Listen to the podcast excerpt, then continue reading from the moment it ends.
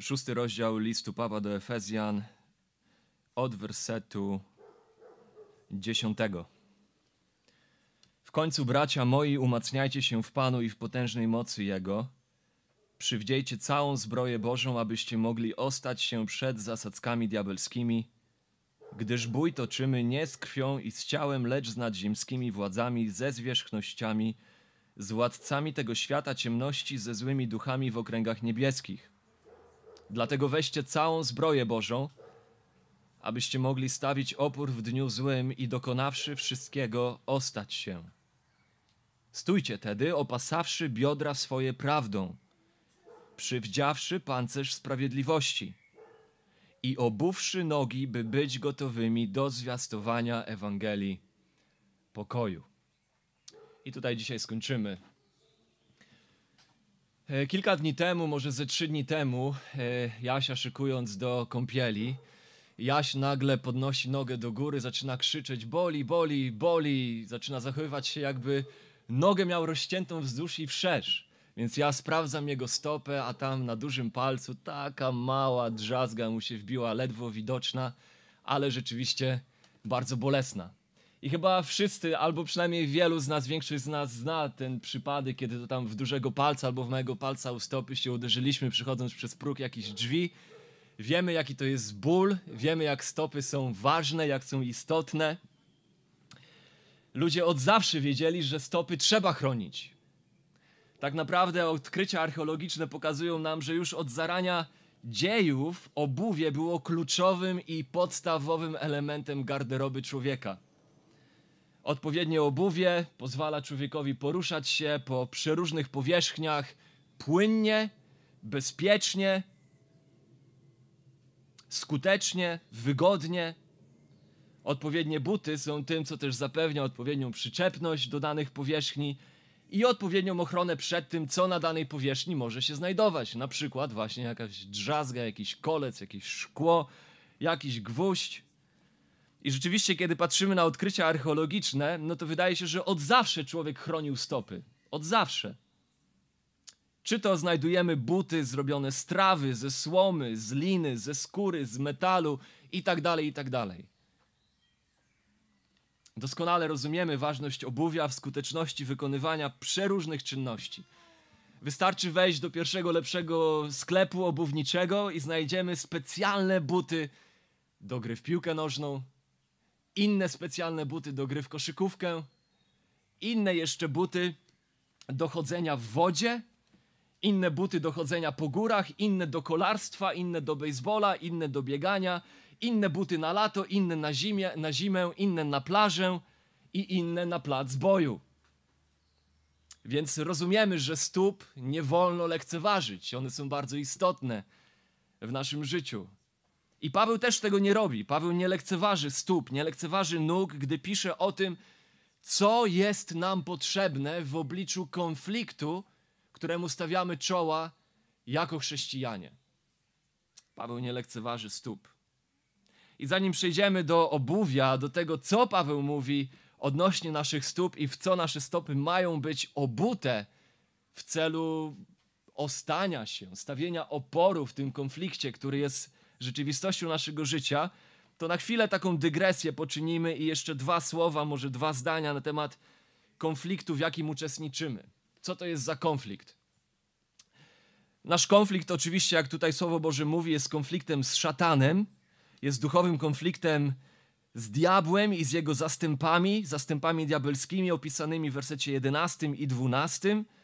Jest to konflikt z tymi zasadzkami diabelskimi, które diabeł zakłada na Bożych ludzi. Szatan jest wrogiem Boga, jest wrogiem Bożych ludzi, jest wrogiem prawdy, jest wrogiem prawości. I ten konflikt jest nieunikniony dla ludzi, którzy należą do Pana, którzy należą do Królestwa Bożego. Dla tych, którzy poszli za Jezusem, idą za Jezusem, za Jezusem i będą chcieli nadal iść za Jezusem. Musimy wiedzieć, że dopóty, dopóki jesteśmy w tym świecie, znajdujemy się niejako na terytorium wroga. Dlatego pismo nazywa szatana księciem, który rządzi w powietrzu, nazywa go władcą tego świata. I to właśnie dlatego słowo nas wzywa w końcu, więc bracia moi, umacniajcie się więc w Panu i w potężnej mocy Jego i przywdziejcie całą zbroję Bożą, żebyście mogli się ostać przed zasadzkami diabelskimi. I choć omówiliśmy już poniekąd naturę tego konfliktu i naturę tego, który, który stoi po drugiej stronie tego konfliktu, który jest przeciwko nam, który będzie zakładał te zasadzki na nas. Omówiliśmy niejako naturę jego ataków w poprzednich kazaniach, no to wydaje mi się, że jednak warto na chwilę podkreślić jeden ważny aspekt, bo pojawiły się pytania na przestrzeni ostatnich paru tygodni, a mianowicie to, że jeżeli jesteś dzieckiem Bożym, jeżeli jesteś człowiekiem wierzącym, jeżeli narodziłeś się na nowo, mówiąc w tych kategoriach, w jakich pismo przedstawia nawrócenie i autentyczne chrześcijaństwo, jeżeli jesteś tym, o którym wszystko, co pisze Paweł w pierwszych trzech rozdziałach listu do Efezjan, jest prawdziwe na Twój temat. Twoje grzechy zostały przebaczone, zostałeś ożywiony łaską Bożą, posadzony w okręgach niebieskich, w duchowej rzeczywistości, zapieczętowany Duchem Świętym, wypełniony Duchem Świętym. To szatan nie mieszka w tobie i nie może mieszkać w tobie. To jest ta prawda, o której wydaje mi się, że nie podkreśliliśmy jej, a warto na chwilę uczynić dygresję i to podkreślić. Konflikt, jakiemu stawiamy czoła, jako chrześcijanie, mówimy o ludziach wierzących, to nie zagrożenie opętania. Szatan nie jest w stanie opętać człowieka wierzącego. Konflikt, jakiemu stawiamy czoła, to nie jest konflikt w postaci w ogóle jakichkolwiek ataków we wnętrzu człowieka wierzącego, w postaci kontroli nad tym, co myślimy lub co czujemy. Szatan nie kontroluje człowieka wierzącego od wewnątrz. Nie jest w stanie kontrolować jego uczuć, nie jest w stanie kontrolować jego myśli. Człowiek wierzący, Słowo Boże nas uczy, jest nowym stworzeniem. Jest nowym stworzeniem, w wyniku czego staje się dzieckiem Bożym. Jest własnością Bożą, jak mówi Paweł w Efezjan, zapieczętowaną Duchem Świętym. Jest zamieszkany przez Ducha Świętego, jest świątynią Ducha Świętego i jak czytamy w 1 Jana 4,4 większy jest ten, który jest w was, niż ten, który jest na świecie. Więc w tym konflikcie, któremu stawiamy i będziemy stawiali czoła, musimy stawiać czoła, chodzi raczej o to, co szatan i jego demony są w stanie robić na zewnątrz nas, a nie wewnątrz nas. Ten konflikt nie jest konfliktem szatana, który próbuje wejść w nasze serca, wejść w nasze myśli, przejąć nad nami kontrolę w ten sposób, w jakiś sposób opętać nas, ale raczej jest to konflikt, który ma charakter zewnętrznej aktywności szatańskiej, diabelskiej i jego zasadzek i tych sił demonicznych. To jest ten, który raczej nęci i wabi naszą grzeszność, która wciąż po prostu jest częścią nas tego, co Biblia nazywa po prostu ciałem, które jest wciąż grzeszne, nie dostąpiło jeszcze nasze ciało pełni odkupienia, pełni przemiany. I chociaż już jesteśmy inni w duchu, już mamy inne pragnienia, jako nowi ludzie, mamy inne ambicje, mamy inne wartości, mamy inne motyw motywacje, mamy inne uczucia. Mimo, że to wszystko jest w jakiś sposób prawdziwe dla nas, życie stało się dla nas inne, ono jest dla nas nowe, to jednak wciąż dobrze wiemy, że żyjemy w ciele, które jest grzeszne. Żyjemy w ciele, które jeszcze nie zostało przemienione. Raczej oczekujemy tego momentu, jak pisze Paweł do Filipian, kiedy to Chrystus przyjdzie z tego, co jest naszą ojczyzną, z nieba. Stamtąd oczekujemy tego, który przyjdzie i przemieni znikome nasze ciała na podobieństwo swojego uwielbionego ciała. Ale póki jesteśmy tutaj, w tym ciele, wciąż zmagamy się z grzechem, wciąż to ciało nasze posiada skłonności do grzechu. To w naszym ciele ma miejsce, jak mówi słowo, porządliwość ciała, porządliwość oczu i pycha życia. I to są rzeczy, z którymi wciąż się zmagamy. Dlatego Jakub, kiedy pisze o wierzących, pisze taką rzecz, Jakuba 1,14. Każdy bywa kuszony przez własne porządliwości, które go pociągają i nęcą. Jakub nie mówi, każdy bywa kuszony przez to, że szatan wszedł w jego wnętrze i zaczyna jego kusić. Ale każdy jest kuszony przez jego własne porządliwości, które go pociągają i nęcą. I to jest raczej natura tego konfliktu, w jakim uczestniczymy. Szatan będzie używał zewnętrznych rzeczy jako bodźców do aktywowania naszych wewnętrznych porządliwości, do aktywowania tych skłonności, które wciąż w nas są. Będzie często robił to przez takie rzeczy, jak chociażby system tego świata, kultura tego świata, okoliczności naszego życia. Widzimy to w księdze Hioba niejako, kiedy to szatan wyprasza zezwolenie, żeby okolicznościami życia spowodować, właśnie stworzyć bodźce, które miałyby raczej wyzwolić u Hioba grzeszną reakcję. To jest to, co szatan będzie robił. Działał na zewnątrz nas. Będzie promował, normalizował, upowszechniał rzeczy, które albo są nieprawdą, albo są nieprawością. Tak, by w ten sposób przemawiać do wciąż obecnych w nas skłonności do grzechu, by pociągać nas ku grzechowi, odciągając nas od oddawania Bogu czci i chwały. Przykładem tego, jak szatan działa przez rzeczy zewnętrzne, jak działa na przykład chociażby przez system, przez kulturę i wartości tego świata, by deformować prawdę i by deprawować ludzi, by normalizować to, co jest fałszem i normalizować to, co jest nieprawością, może być na przykład wszechobecna seksualizacja, którą dzisiaj widzimy. To jest nic innego jak efekt zewnętrznej działalności szatańskiej, która wywiera wpływ na chrześcijanina.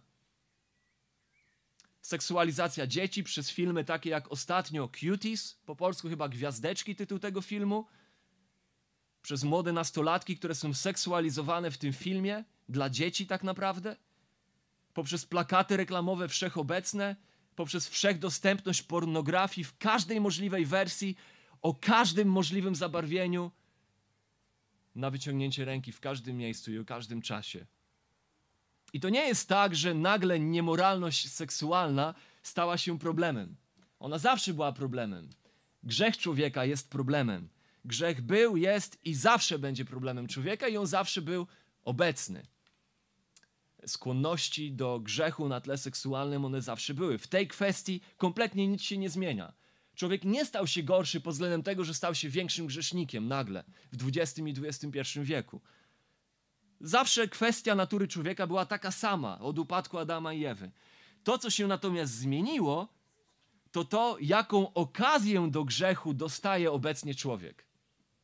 Dzięki tej ciągle narastającej aktywności diabelskiej w tym czasie, kiedy to on jest księciem tego świata, niejako, oczywiście z przyzwolenia Bożego. Mówiliśmy o tym kilka kazań temu, co to znaczy, że Biblia nazywa go Bogiem tego świata i księciem rządzącym w powietrzu, duchem rządzącym w powietrzu.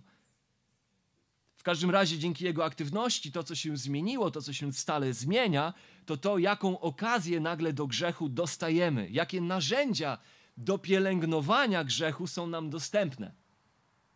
To, co obecnie jest możliwe dzięki mediom, przeraża wszelkie wyobrażenia poprzednich wieków. Jeszcze 100 lat temu ludzie, którzy mieli wciąż te same pragnienia, te same skłonności, ten sam grzech w nich mieszkał, nawet nie byli sobie w stanie wyobrazić możliwości i narzędzi, które człowiek będzie miał 100 lat później, a które my mamy dzisiaj. W każdym miejscu, o każdym czasie możesz wystawiać siebie na przeróżne materiały promujące, pielęgnujące albo nieprawdę, albo nieprawość. Oba chwilowo przyjemne, lecz długotrwale destruktywne, niszczące. To jest sposób, w jaki atakuje szatan. Działa poprzez systemy tego świata, kulturę tego świata. Działa poprzez wartości tego świata, tak by poprzez autorytety tego świata albo prawdę atakować, albo atakować moralność. Albo jedno i drugie, zazwyczaj jedno i drugie. To szatan stoi za faszyzmem, to szatan stoi za przemysłem pornograficznym, to szatan stoi za handlem ludźmi, to szatan stoi za fałszywymi religiami, to szatan działa przez wypaczone formy chrześcijaństwa. To szatan stoi za niektórymi seminariami, niektórymi uczelniami, instytucjami religijnymi i tak dalej, i tak dalej, i tak dalej. Bóg jest tym, który objawia prawdę, szatan jest tym, który promuje kłamstwo. Bóg daje życie, szatan będzie niszczył i zabijał. Bóg będzie kładł przed nami próby w celu generowania czy takiego dawania bodźców do wzrostu i dojrzewania, szatan będzie kładł pokusy w celu zniszczenia. Bóg daje wolność. szatan będzie prowadził ludzi do zniewolenia. I to jest wojna, w której uczestniczymy. To jest konflikt, który jest i będzie rzeczywistością chrześcijańskiego życia. Tylko, że w tej wojnie losy są przesądzone. To też warto o tym pamiętać, że jako chrześcijanie możemy wiedzieć, że losy tej wojny już zostały przesądzone. Chrystus swoim przyjściem w ciele, jako człowiek, czytamy Hebrajczyków 2:14, przez śmierć zniszczył tego, który miał władzę nad śmiercią, to jest diabła. Hebrajczyków 2:14. 1 Jana 3:8 Syn Boży na to się objawił, aby zniweczyć dzieła diabelskie. Wiemy, że szatan już jest pokonany, a ostateczne starcie go jest tylko kwestią czasu. Rzymian 16:20. A Bóg pokoju rychło zetrze szatana pod stopami waszymi. Szatan dla wierzącego więc nie jest jakimś nieposkromionym wrogiem. Szatan raczej jest pokonanym wrogiem. 1 Jana 4,4 Wy z Boga jesteście. I wy zwyciężyliście ich, gdyż ten, który jest w was, większy jest aniżeli ten, który jest w świecie. I dlatego Słowo Boże w tym kontekście może wzywać chrześcijanina do tego, by ostał się, by stawił opór. To wezwanie jest niczym innym jak obietnicą. Tak, to jest nakaz, ale to jest nakaz, który wynika z tego, że jest to możliwość. Słowo Boże może wzywać chrześcijanina, by ten ostał się, ponieważ on może ostać się. Dlatego Słowo Boże mówi nam: Przeto poddajcie się Bogu, przeciwstawcie się diabłu, a ucieknie od was. To jest przykazanie, które jest połączone z obietnicą. Zresztą każdy nakaz Boży dla chrześcijanina jest ugruntowany w łasce Bożej dla tego chrześcijanina. Ugruntowany jest w jego obietnicy. Dlatego Piotr może napisać: Bądźcie trzeźwi, czuwajcie. 1 Piotra, 5 rozdział, wersety 8-9. Dlatego bądźcie trzeźwi, czuwajcie. Opierajcie się Jemu, silni wierze. Bóg niech was umacnia.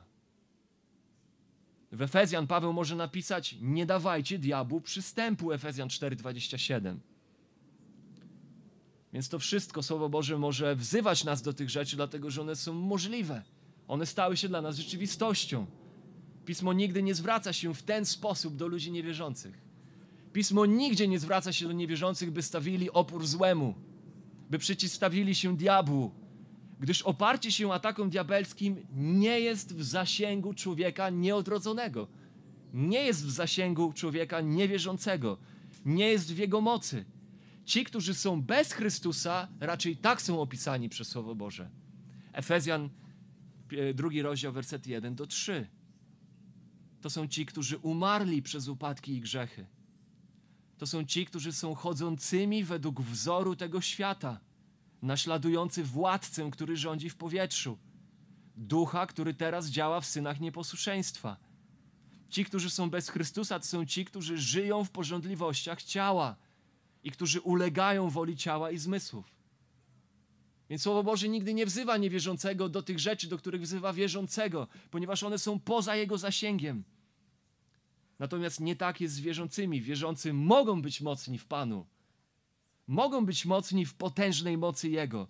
Mają udział w Chrystusowym zwycięstwie nad grzechem i nad diabłem. Mogą ostawać się i stawiać opór w obliczu zasadzek i ataków diabelskich. Przed Jego deformacją prawdy i deformacją prawości. I w tym celu Paweł mówi, mają przywdziewać całą zbroję Bożą. Po pierwsze, spojrzeliśmy na to, że mają być przepasani prawdą, czyli ugruntowani w prawdzie, oddani prawdzie, nasyceni prawdą, przekonani o prawdzie, stale chwytający się prawdą, jaka jest prawdy, jaka jest w słowie i postępujący według niej. Po drugie, spojrzeliśmy na to, że mają być odziani w pancerz sprawiedliwości. Muszą wiedzieć, co jest prawdą, muszą tej prawdy się chwytać, rozróżniać prawdę od fałszu i mają przywdziewać pancerz sprawiedliwości. Czyli ci, którzy okryci sprawiedliwością Chrystusową, sami mają uciekać od grzechu, od grzechu i zabiegać o prawość. Jak pisze Paweł do młodego Tymoteusza, 2 Tymoteusza 2:22. Uciekaj zaś przed młodzieńczymi pożądaniami, a zabiegaj o sprawiedliwość. Zabiegaj o sprawiedliwość.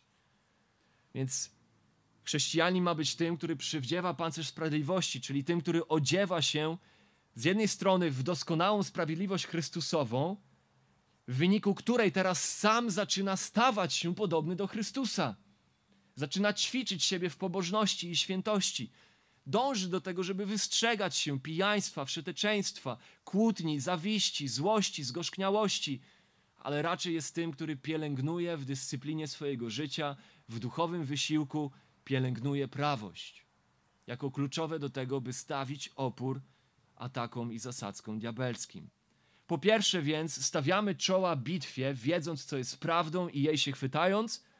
Po drugie chronimy siebie poprzez swoje oddanie prawości, pielęgnowanie prawości. Po trzecie obuwamy swoje nogi butami Ewangelii pokoju. Stójcie więc, werset 15. Stójcie więc, werset 14 zaczyna się tymi słowami. Stójcie tedy, i werset 15 jest kontynuacją tego. Stójcie, obuwszy nogi w gotowości Ewangelii pokoju.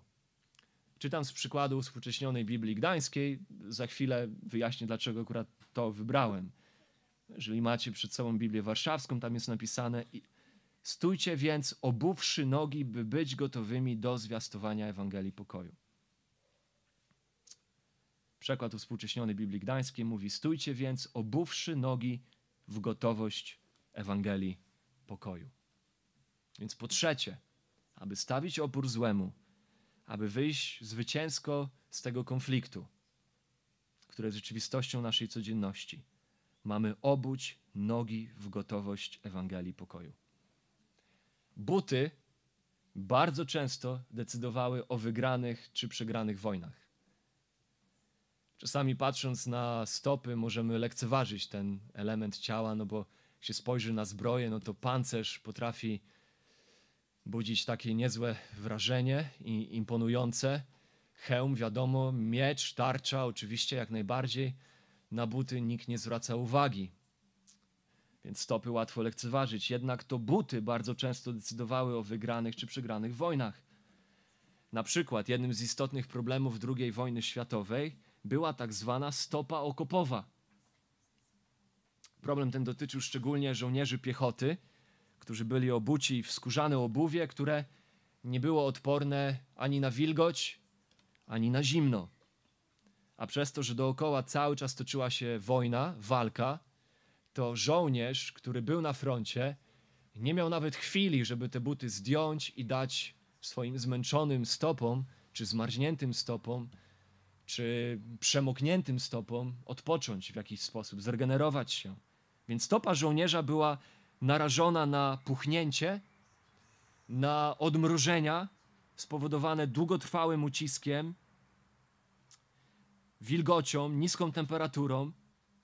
W wyniku tego pojawiały się zakażenia, pojawiała się gangrena i nierzadko amputacja. Oczywiście taki żołnierz w konsekwencji tego wszystkiego był wyłączony z walki dla niego kończył się czas walki na linii frontu, a często to się kończyło śmiercią też. Na przykład podczas inwazji aliantów we Francji syndrom stopy okopowej, uwaga, wyłączył z walki więcej żołnierzy niż niemieckie armaty 88 mm, moździerze i karabiny maszynowe razem wzięte. Syndrom stopy okopowej wyłączył więcej żołnierzy niż cały oręż wojenny tam na tym froncie inwazji aliantów we Francji.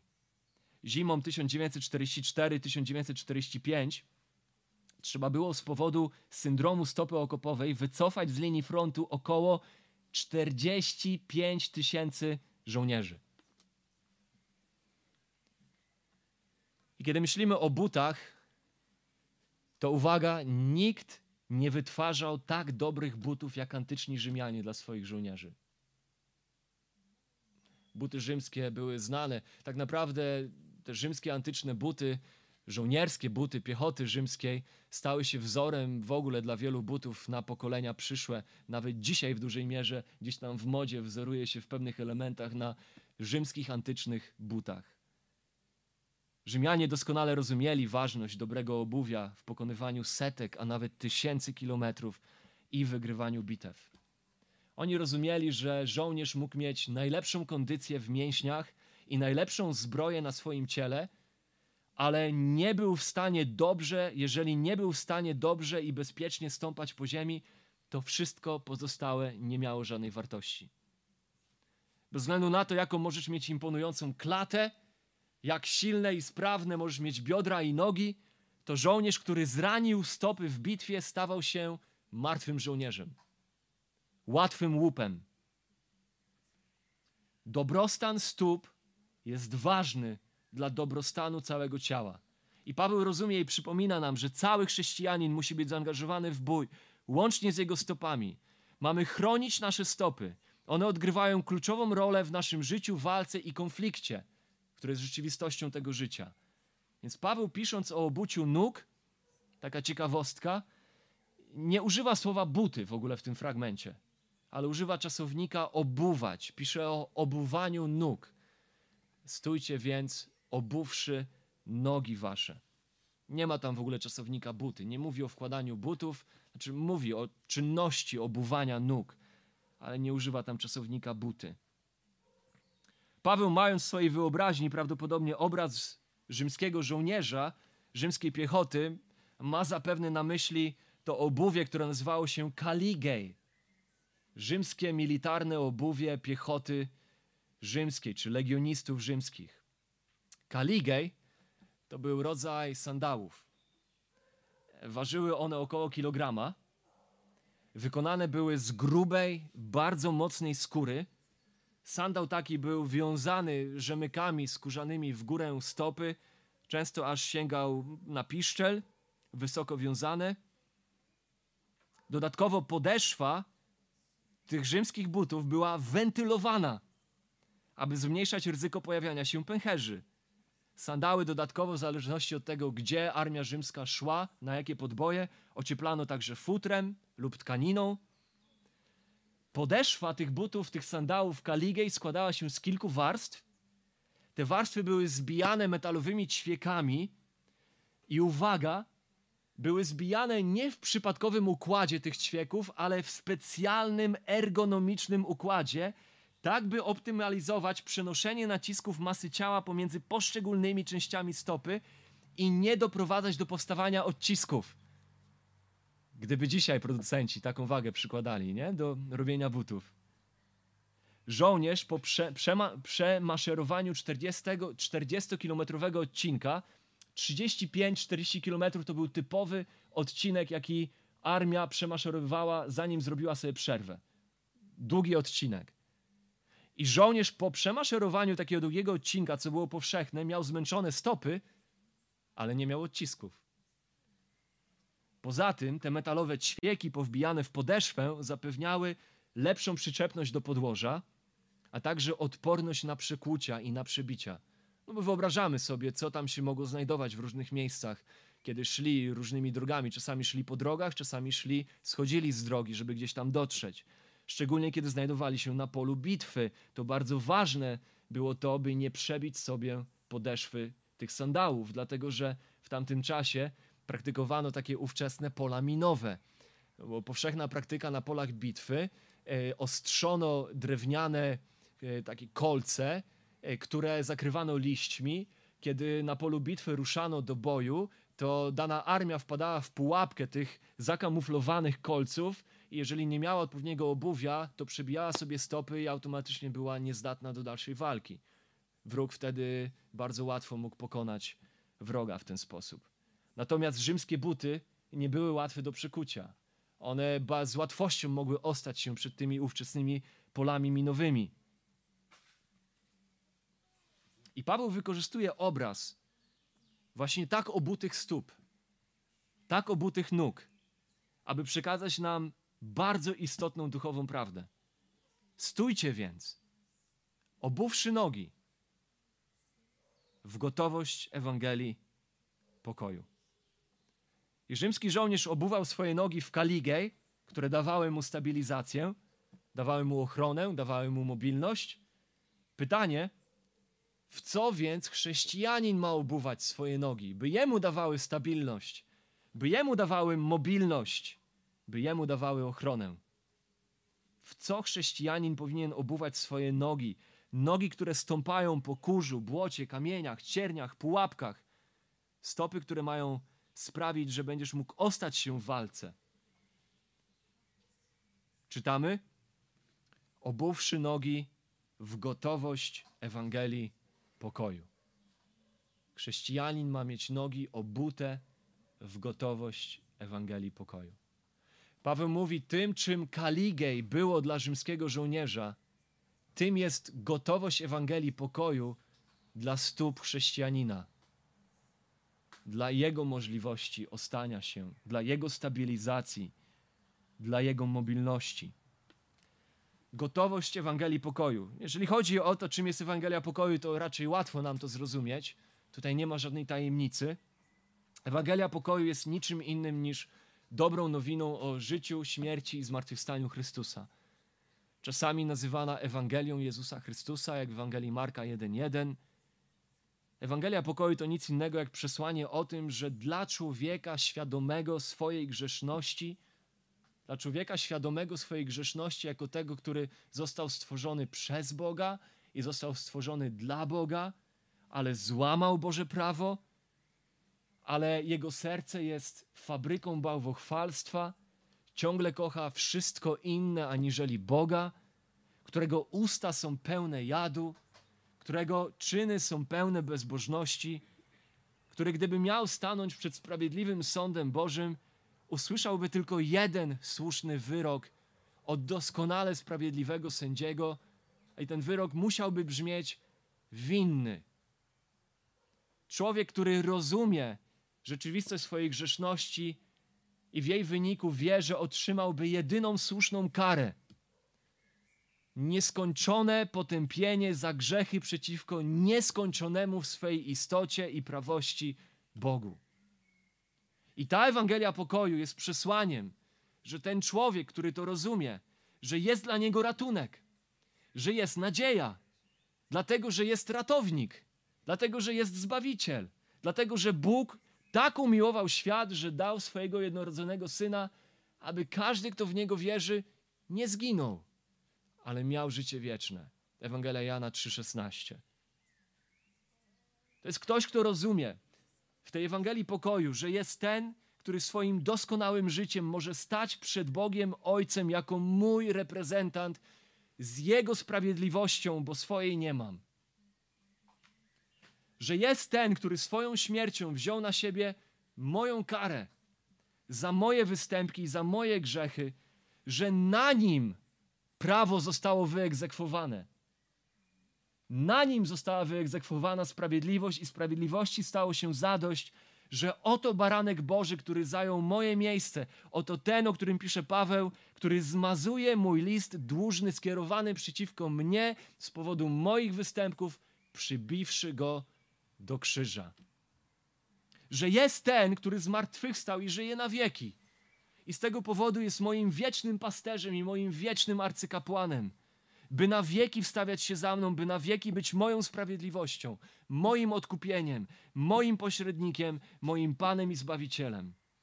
I że to wszystko może być moje i to wszystko jest moje, bo Bóg ze swojej łaski, swoim duchem, z powodu swojej odwiecznej miłości, na podstawie tego, co zrobił Jego Syn, obudził moje serce, dotknął mojego serca, otworzył moje oczy, poruszył mnie tak, bym w Chrystusie zobaczył Pana i zobaczył Zbawiciela i w Nim złożył swoją ufność i w Nim złożył swoją wiarę i na podstawie Jego osoby i Jego dzieła był pojednany z Bogiem i znalazł z Nim pokój.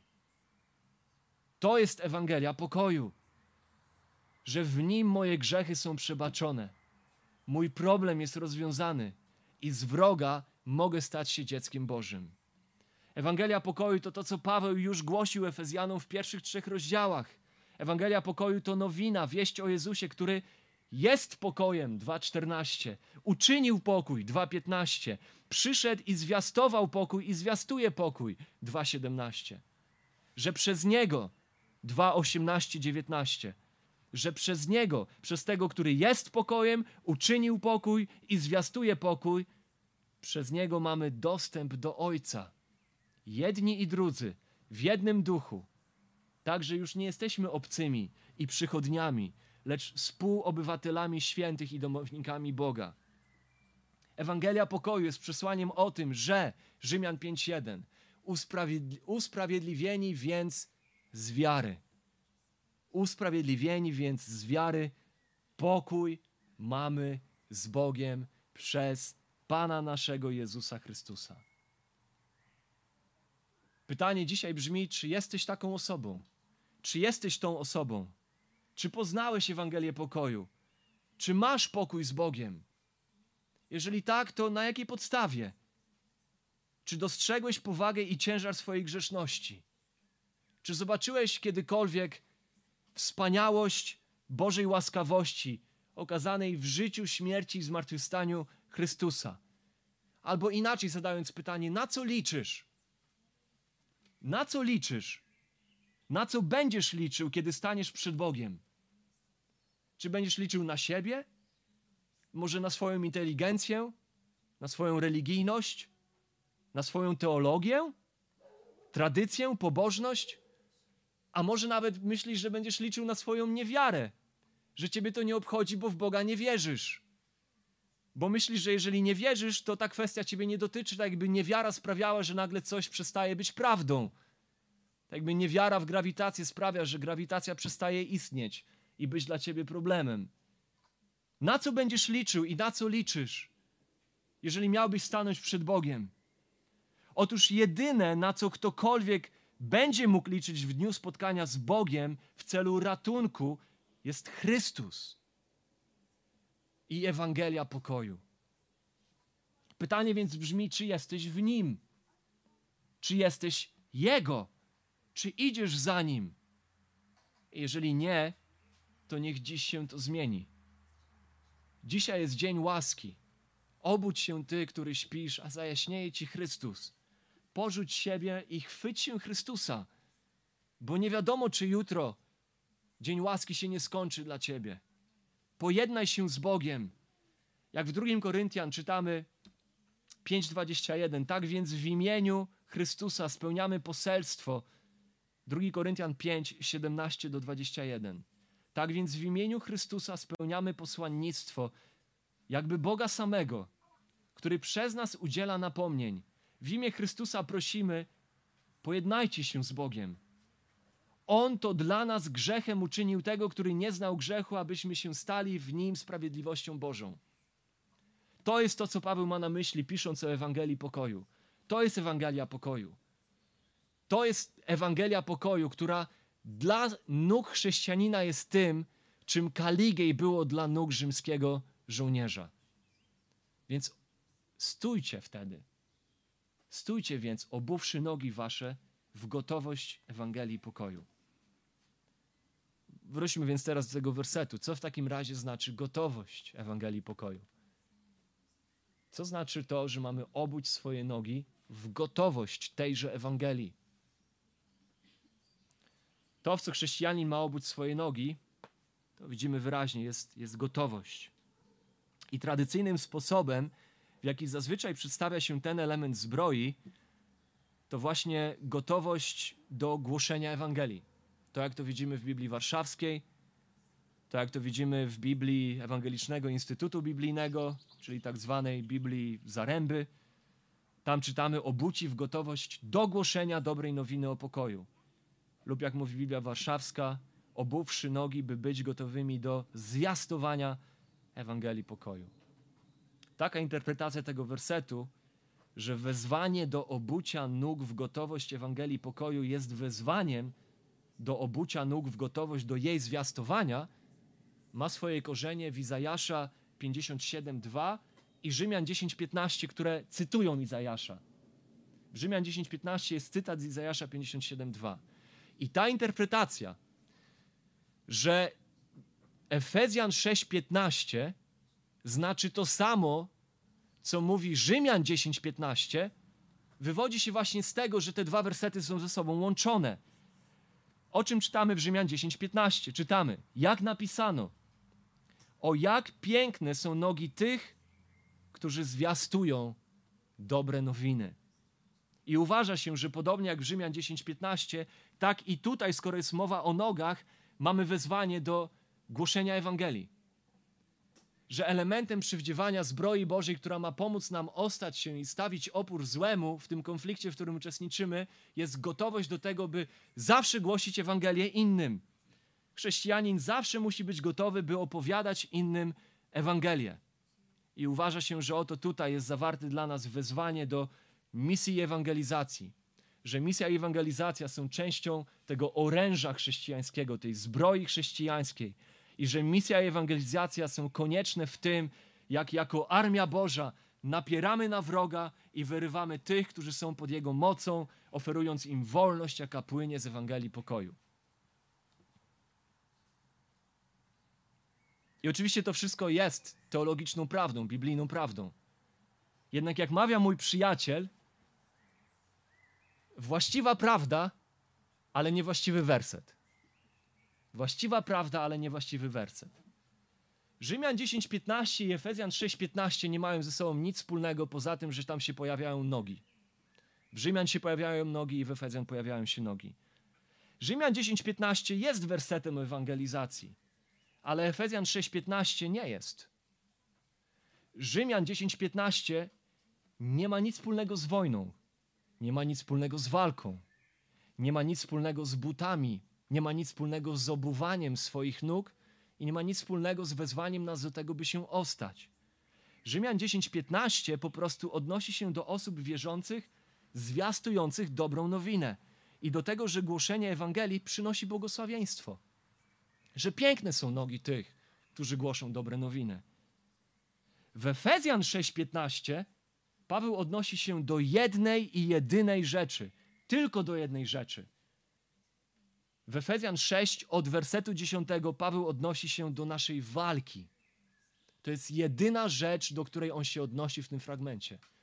Do konfliktu, który jest częścią naszego życia. I czterokrotnie w tym fragmencie o zbroi Bożej Paweł powtarza bardzo wyraźnie cel, dla którego pisze to wszystko werset 11, werset 13 i werset 14 dwukrotnie w wersecie, w wersecie 13 dwukrotnie.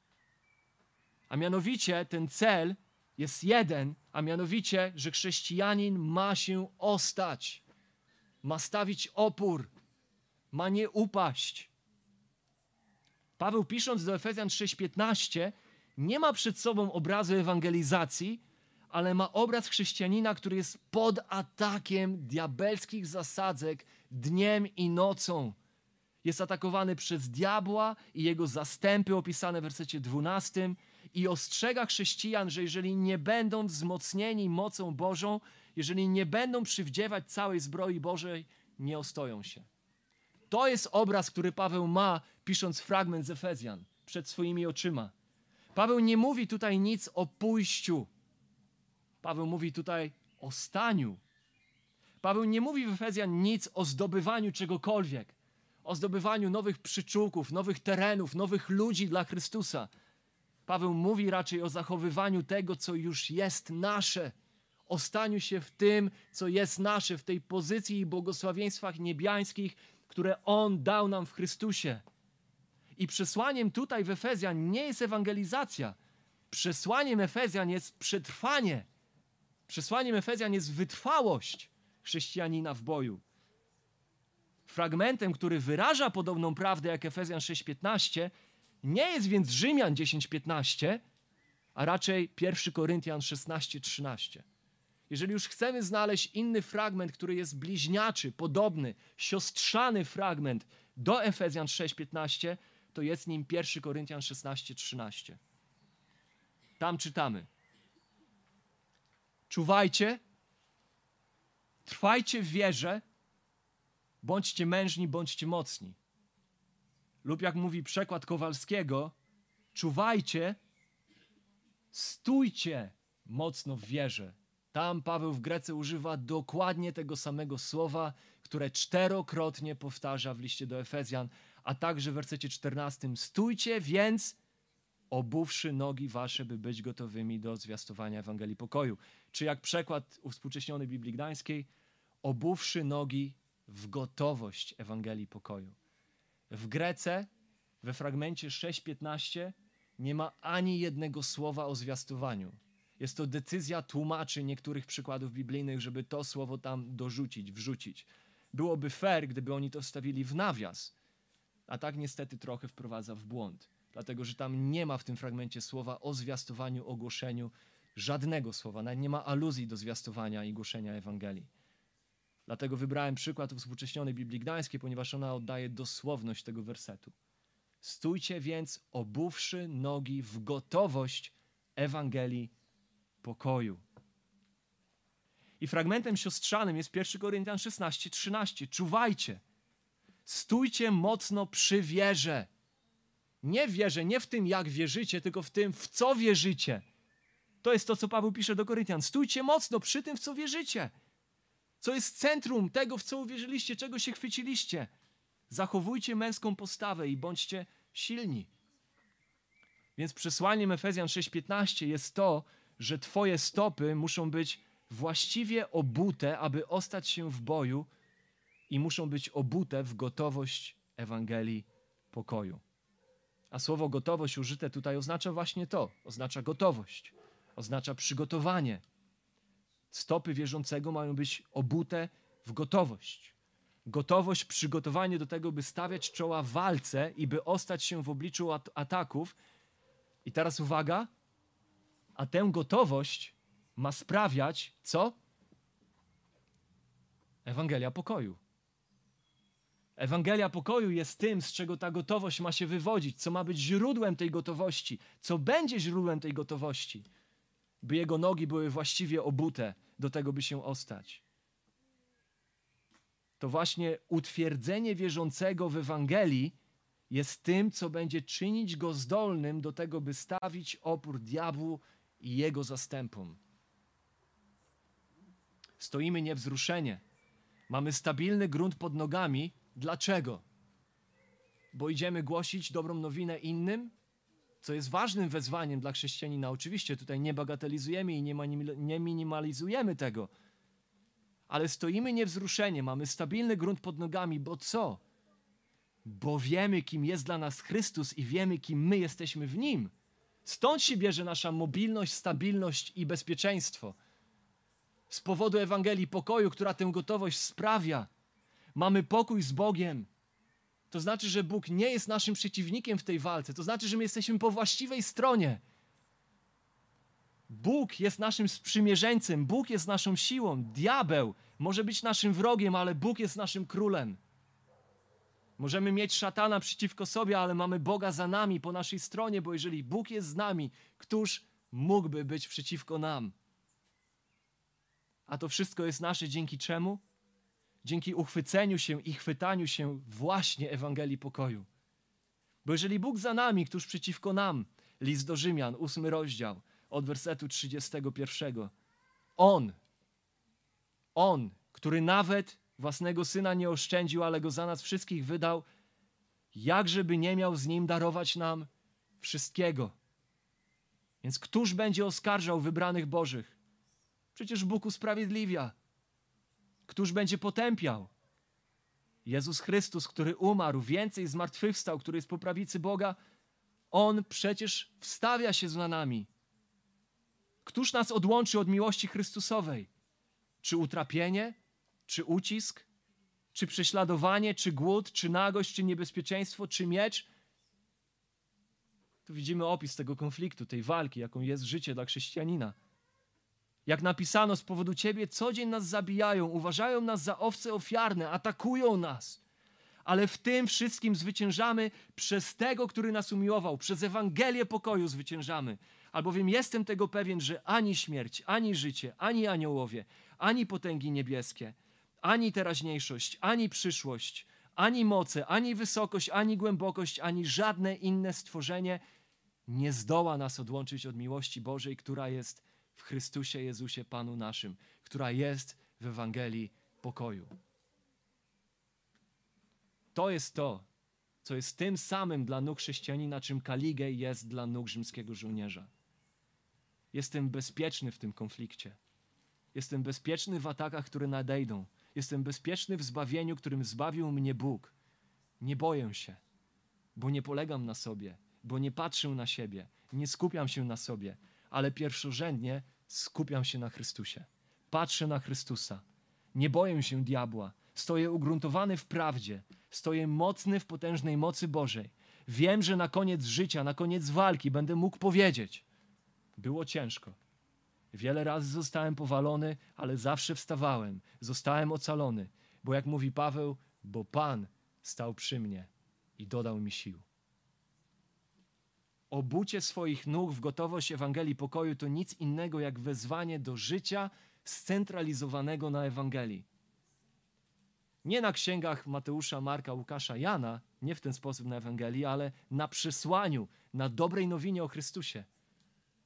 Stójcie więc obuwszy nogi w gotowość Ewangelii pokoju jest wezwaniem do życia scentralizowanego na Chrystusie, scentralizowanego na tejże Ewangelii. Co znaczy życie scentralizowane na Ewangelii? Oznacza takie życie, taki światopogląd, takie spoglądanie, patrzenie na rzeczywistość, które patrzy poza siebie, które patrzy poza swoje ja, które patrzy na Ewangelię i przez Ewangelię, przez pryzmat Ewangelii, patrzy na Chrystusa i przez filtr Chrystusa. Pomyślmy na chwilę, co to znaczy życie scentralizowane na sobie żebyśmy zrozumieli, co znaczy życie scentralizowane na Ewangelii pokoju czy na Chrystusie. Co znaczy być skupionym na swoim ja? No, człowiek skupiony na sobie, no to nie tylko człowiek, który cały czas myśli tylko o sobie, ale człowiek, który myśli o wszystkim w życiu przez filtr siebie, przez filtr swojego ja. To jego ja decyduje o tym, co on kocha, co jest jego wartością, czego szuka, czego pragnie Myśli o tym, co je, co pije, jak się ubiera, co mówi, gdzie przebywa, co robi, z kim jest, z kim będzie, co pisze, o czym pisze, jak pisze i o tysiącu innych rzeczy w ciągu dnia przez pryzmat siebie. To jest człowiek, który żyje w sposób scentralizowany na sobie. Osoba, osoba skupiona na sobie przepuszcza wszystkie decyzje swojego życia przez filtr czego? Siebie, swojego ego. Co to będzie znaczyło dla mnie? Jak to sprawi, że będę się czuł ja, czego chcę ja i tak dalej, i tak dalej. Moje ja staje się nadrzędne we wszystkim. I wszystkie moje miłości są podporządkowane mojemu ja. W podobny sposób życie skupione na Ewangelii nie oznacza, że nagle wszystkie inne rzeczy w życiu stają się dla nas nieistotne, nieważne, że, że nie powinny mieć miejsca. To nie znaczy, że rzeczy takie jak relacje, małżeństwo, rozrywka, praca, pieniądze, dieta itd., tak itd. Tak w ogóle nie zajmują, nie mają w ogóle żadnego miejsca w naszym życiu. Nie o to chodzi. Oznacza raczej to to, że wszystko w życiu, wszystko, pieniądze, praca, relacje, dieta, to co jem, gdzie przebywam, co robię, z kim jestem, że wszystkie decyzje mojego życia postrzegam w świetle Ewangelii. Postrzegam w świetle Chrystusa to znaczy, że wszystko przepuszczam przez filtr Ewangelii. To, co zrobił Jezus dla mnie na krzyżu i dla wszystkich, którzy uwierzą, przebija wszystko inne i to to, ta rzeczywistość decyduje o wszystkich moich miłościach. Nie moje ja, nie moje ego, ale On, Jego Ewangelia, w której centrum jest Chrystus, decyduje o wszystkich moich miłościach i o moich wartościach. To znaczy, że wszystko inne w życiu staje się środkiem, narzędziem do tego, żeby pokazać, że żadna z tych rzeczy, rzeczy nie jest dla mnie skarbem, ale skarbem dla mnie jest Chrystus. Dalej, życie scentralizowane na Ewangelii, czy walka, bój scentralizowany na Ewangelii oznacza, że mój status, moje zwycięstwo, moje bezpieczeństwo nie zależą ode mnie, ale zależą od Chrystusa. Naturalnym, domyślnym stanem serca człowieka jest szukanie czegoś, co dałoby nam poczucie znaczenia, co by sprawiło, że jesteśmy zaakceptowani, kochani, bezpieczni, że sprostujemy wyzwaniu i sprostujemy oczekiwaniom. I oto w Chrystusie jesteśmy cenni. I oto w Chrystusie jesteśmy zaakceptowani. W Chrystusie jesteśmy bezpieczni, bo On sprostał oczekiwaniom w nasze miejsce, a my stoimy przed Bogiem odziani Jego sprawiedliwością. To właśnie ta słodka prawda o tym, kim jesteśmy w Nim i co jest nasze w Nim, to ta właśnie prawda jest glebą, w której kwitnie prawdziwa pobożność. To dlatego Nowy Testament nieustannie przypomina Ewangelię właśnie wierzącym. Nie niewierzącym, ale wierzącym. Każdy list zbudowany jest wokół Ewangelii, każde wezwanie do posłuszeństwa jest ugruntowane i wywodzące się z Ewangelii, z tego, kim jesteśmy w Chrystusie i kim dla nas jest Chrystus. Nie walczymy, nie zwyciężamy, nie wzrastamy jedynie w oparciu o gadki motywacyjne, o spotkania coachingowe czy groźby, że lepiej bądź posłuszny, bo zaraz coś się złego wydarzy. Ale walczymy, zwyciężamy i wzrastamy, kiedy Ewangelia jest przed naszymi oczyma i kiedy staje się świeża w naszych sercach, kiedy po raz kolejny ją możemy słyszeć i możemy o niej rozmyślać i możemy zastanawiać się nad dziwnością Bożej łaski. To jest gleba, w której rozwija się prawdziwa pobożność. To z niej tak naprawdę wyłania się prawdziwe posłuszeństwo. Stójcie więc, mówi Paweł, stójcie więc, obuwszy nogi w gotowość pochodzącą z Ewangelii pokoju. Jeżeli już byśmy mieli w tym fragmencie wstawić cokolwiek w nawias, to nie powinno być to słowo zwiastowanie, ale powinno być to słowo pochodzącą z, wywodzącą się z. Stójcie więc, obuwszy nogi w gotowość, wywodzącą się z Ewangelii pokoju.